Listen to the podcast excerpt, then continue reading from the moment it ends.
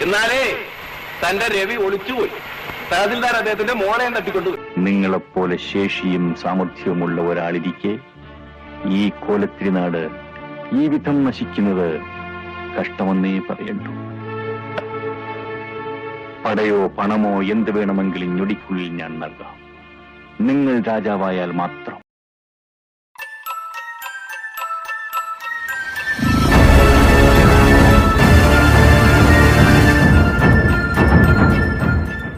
ആയിരത്തി തൊള്ളായിരത്തി അൻപത്തി ഒന്ന് സെപ്റ്റംബർ ഏഴിന് കോട്ടയം ജില്ലയിലെ വൈക്കത്തിനടുത്തുള്ള ചെമ്പ് എന്ന സ്ഥലത്ത് ഒരു സാധാരണ കുടുംബത്തിൽ ഇസ്മയിലിന്റെയും ഫാത്തിമയുടെയും മൂത്ത മകനായി അവതാരം പിറവികൊണ്ടു.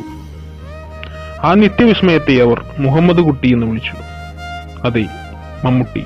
പക്ഷെ മമ്മൂട്ടി എന്ന പേര് ലഭിക്കുന്നത് സ്കൂളിൽ പോയി തുടങ്ങിയതിന് ശേഷമാണ്.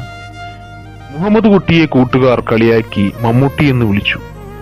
ആ പേര് സിനിമയിൽ വന്നതിന് ശേഷം തിക്കുറിശിയാണ് സ്ഥിരപ്പെടുത്തുന്നത്. ജനനവും പ്രാഥമിക വിദ്യാഭ്യാസവും വൈക്കത്തിനടുത്ത് ചെമ്പ് എന്ന സ്ഥലത്തായിരുന്നുവെങ്കിലും ശേഷം ആയിരത്തി തൊള്ളായിരത്തി അറുപതുകളിൽ മമ്മൂട്ടിയുടെ കുടുംബം എറണാകുളത്തേക്ക് താമസം മാറുന്നു. ഇവിടെയാണ് കഥ ആരംഭിക്കുന്നത്. മുഹമ്മദ് കുട്ടി എന്ന മമ്മൂട്ടി മലയാള സിനിമയുടെ ഇന്ത്യൻ സിനിമയുടെ മെഗാസ്റ്റാറായ കഥ. മഹാരാജാസിൽ നിന്ന് ഡിഗ്രി എടുത്തു. പിന്നീട് എറണാകുളം ഗവൺമെന്റ് ലോ കോളേജിൽ നിന്ന് നിയമബിരുദവും. രണ്ടു വർഷം മഞ്ചേരി കോടതിയിൽ വക്കീലായി പ്രാക്ടീസ് ചെയ്തെങ്കിലും സിനിമയോടുള്ള അടങ്ങാത്ത അധിനിവേശം അദ്ദേഹത്തെ അതിൽ തുടരാൻ അനുവദിച്ചില്ല. അങ്ങനെയിരിക്കെയാണ് ഏതോ ഒരു സിനിമാ വാരികയിൽ കെ എസ് സേതുമാധവന്റെ സിനിമയിൽ പുതുമുഖങ്ങളെ ആവശ്യമുണ്ട് എന്ന് കാണുന്നത്. നിയമപുസ്തകങ്ങൾക്കിടയിൽ എവിടെയോ പൊടി പിടിച്ചുപോയ സിനിമയോടുള്ള അടങ്ങാത്ത അധിനിവേശം ആ മോഹം അത് അവിടെ നിന്ന് പൊടി തട്ടിയെടുത്ത് വീട്ടുകാരോട് എന്തോ കള്ളവും പറഞ്ഞ് നേരെ കോട്ടയത്തേക്ക് വെച്ചു പിടിച്ചു. യാത്രയിൽ മുഴുവൻ സിനിമ നിറഞ്ഞു നിന്നു. യാത്ര മുഴുവനും താൻ നായകനായി അരങ്ങു തകർക്കുന്ന സ്വപ്നങ്ങൾ കണ്ടു തീർത്തു. അങ്ങനെ ആ യാത്രയ്ക്കൊടുവിൽ നമ്മുടെ നായകൻ ഷൂട്ടിംഗ് സെറ്റിലെത്തുന്നു പക്ഷെ അവിടെ സംഭവിച്ചത് നേരെ മറിച്ചായിരുന്നു. കെ സേതുമാധവൻ മുഹമ്മദ് കുട്ടി എന്ന മമ്മൂട്ടിയെ റിജക്ട് ചെയ്യുന്നു. അതിനു കാരണമായത് ഇന്ന് മലയാളക്കര സൗന്ദര്യത്തിന്റെ പ്രതിരൂപമായി കാണുന്ന മമ്മൂട്ടിയുടെ അന്നത്തെ രൂപം തന്നെയായിരുന്നു. നീണ്ടു മെലിഞ്ഞ് കൊക്കുപോലെയുള്ള രൂപം. പക്ഷെ തോറ്റുകൊടുക്കാൻ മമ്മൂട്ടി തയ്യാറായിരുന്നില്ല. അദ്ദേഹം അവിടെയൊക്കെ ചുറ്റിത്തിരിഞ്ഞു നടന്നു. ഷൂട്ടിംഗ് കാണാനെത്തിയ ജനക്കൂട്ടത്തെയൊക്കെ നിയന്ത്രിച്ചു. അങ്ങനെ ആ ദിവസം കടന്നുപോയി. പിറ്റേ ദിവസവും അതിരാവിലെ മമ്മൂട്ടി എത്തി. അവിടെയെല്ലാം ഓടി നടന്ന് അവരെ സഹായിച്ചു. അത് കണ്ട് പാവം തോന്നിയിട്ടാവണം. കെ. എസ്. സേതുമാധവൻ മമ്മൂട്ടിയെ അടുത്തേക്ക് വിളിച്ചു. മമ്മൂട്ടി അതീവ വിനയത്തോടെ അദ്ദേഹത്തിന്റെ അടുത്തേക്ക് ഓടിയെത്തി. ഒരവസരം ഞാൻ നൽകാം. ഡയലോഗില്ല. ഒരു ചെറിയ സ്ക്രീൻ പ്രസൻസ് മാത്രം. അത് കേട്ടതും സന്തോഷം കൊണ്ട് അദ്ദേഹത്തിന്റെ കണ്ണു നിറഞ്ഞു. പിന്നെ മനസ്സിനെ ശാന്തമാക്കി. താൻ ഇതുവരെ കണ്ടുതീർത്ത സ്വപ്നങ്ങൾക്കു ചിറകുകൾ നൽകി സിനിമാ ലോകത്തേക്ക് കാലെടുത്തു വെച്ചു. ഈ അടുത്തിടെ ഇറങ്ങിയ ഏതോ സിനിമയിൽ പറഞ്ഞതുപോലെ ആ പാദങ്ങളുടെ വലിപ്പം ചെറുതായിരുന്നുവെങ്കിലും പാദമുദ്രകളുടെ വലിപ്പം വലുതായിരുന്നു. പിന്നീട് ആയിരത്തി തൊള്ളായിരത്തി എഴുപത്തി മൂന്നിൽ പ്രേംനസീർ നായകനായ കാലചക്രം എന്ന സിനിമയിൽ കടത്തുകാരനായ പ്രേംനസീറിന് പകരം വന്ന കടത്തുകാരന്റെ വേഷം.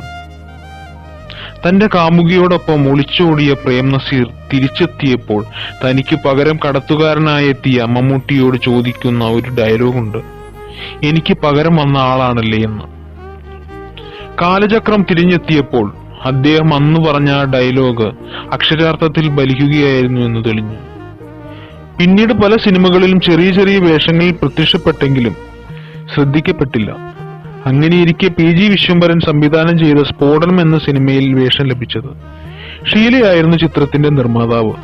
അതേ ചിത്രത്തിൽ തന്നെയായിരുന്നു മമ്മൂട്ടിയുടെ കാൽമുട്ടിന് സാരമായ അപകടം സംഭവിച്ച ആ സംഭവം ഉണ്ടായത്. സുകുമാരൻ എം ജി സോമൻ മമ്മൂട്ടി മൂവരും മതിൽ ചാടുന്ന രംഗമായിരുന്നു ചിത്രീകരിച്ചിരുന്നത്. സുകുമാരനും എം ജി സോമനും അത്യുന്നതങ്ങളിൽ നിൽക്കുന്ന താരങ്ങളായിരുന്നതുകൊണ്ട് തന്നെ മതിൽ ചാടിയപ്പോൾ സേഫ്റ്റി നോക്കിയിരുന്നു. എന്നാൽ മമ്മൂട്ടി ചാടിയപ്പോൾ സേഫ്റ്റിക്കായിട്ടിരുന്ന ബെഡ് എടുത്തു മാറ്റി. മമ്മൂട്ടിയുടെ കാലൊടിഞ്ഞു. ഇതുകണ്ട് ചിത്രത്തിന്റെ നിർമ്മാതാവ് കൂടിയായിരുന്ന ഷീല പി ജി വിശ്വംഭരനോട് കയർത്തു. എന്നാൽ പി ജി വിശ്വംഭരൻ കൊടുത്ത മറുപടി ഇങ്ങനെയായിരുന്നു. ഇവനൊക്കെ ഇന്ന് വരും നാളെ പോകും നിലനിൽക്കാൻ പോകുന്നില്ല. ഇതേ പി ജി വിശ്വംഭരൻ തന്നെ പിന്നീട് മമ്മൂട്ടിയെ വെച്ച് നിരവധി സിനിമകൾ ചെയ്തതും ഡേറ്റിനായി കാത്തുനിന്നതും ചരിത്രം സാക്ഷ്യപ്പെടുത്തി. ആയിരത്തി തൊള്ളായിരത്തി എഴുപത്തി ഒമ്പത് മെയ് ആറിന് മമ്മൂട്ടി വിവാഹിതനാകുന്നു. വധു മട്ടാഞ്ചേരി പയറ്റിപ്പറമ്പിൽ വീട്ടിൽ അബുവിന്റെയും നഫീസയുടെയും ഇളയ മകൾ സുൽഫിത്ത്. അന്ന് രാത്രി മമ്മൂട്ടി തന്റെ ഭാര്യയോട് ആ രഹസ്യം വെളിപ്പെടുത്തുന്നു.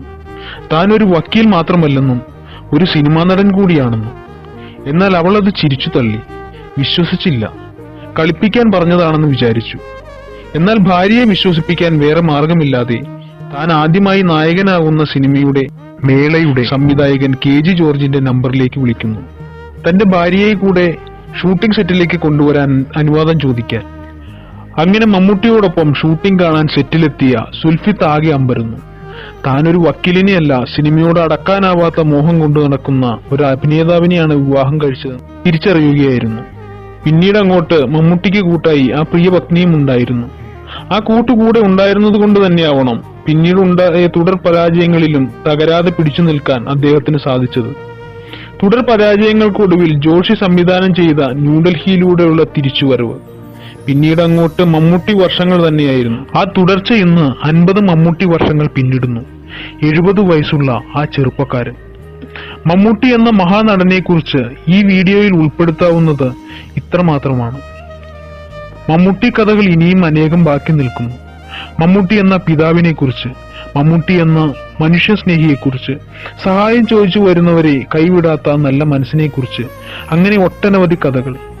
സിനിമാ ചരിത്രം എന്നിലൂടെ എന്ന ഈ സെഗ്മെന്റിന്റെ ബാക്കി ഭാഗം നിങ്ങളിൽ എത്താൻ നിങ്ങൾ ചെയ്യേണ്ടത് ഇത്ര മാത്രമാണ്. ഇന്ത്യൻ നോളജ് എന്ന ഈ ചാനൽ ഇപ്പോൾ തന്നെ സബ്സ്ക്രൈബ് ചെയ്ത് തൊട്ടടുത്തുള്ള ബെല്ലൈക്കൺ എനബിൾ ചെയ്യുക.